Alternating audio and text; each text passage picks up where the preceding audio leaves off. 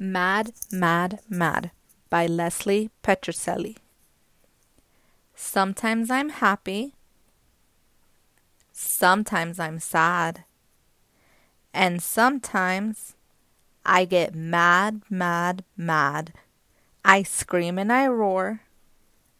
I fall to the floor. I cry and shout. Can't get it out. No, I won't stop. I don't want to play. No, I won't go outside. I don't want to stay.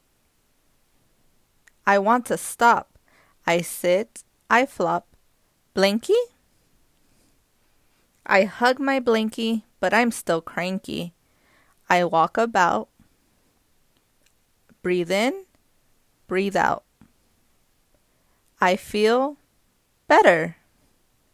I'll be okay. I did it myself. Made my mad go away. Huggy, huggy, big wide smile. My happy is back, at least for a while. Things that help the mad go away. Doggies, friends, coloring, bubble baths, naps, music, pillow punches, reading, yoga, and laughing. The end.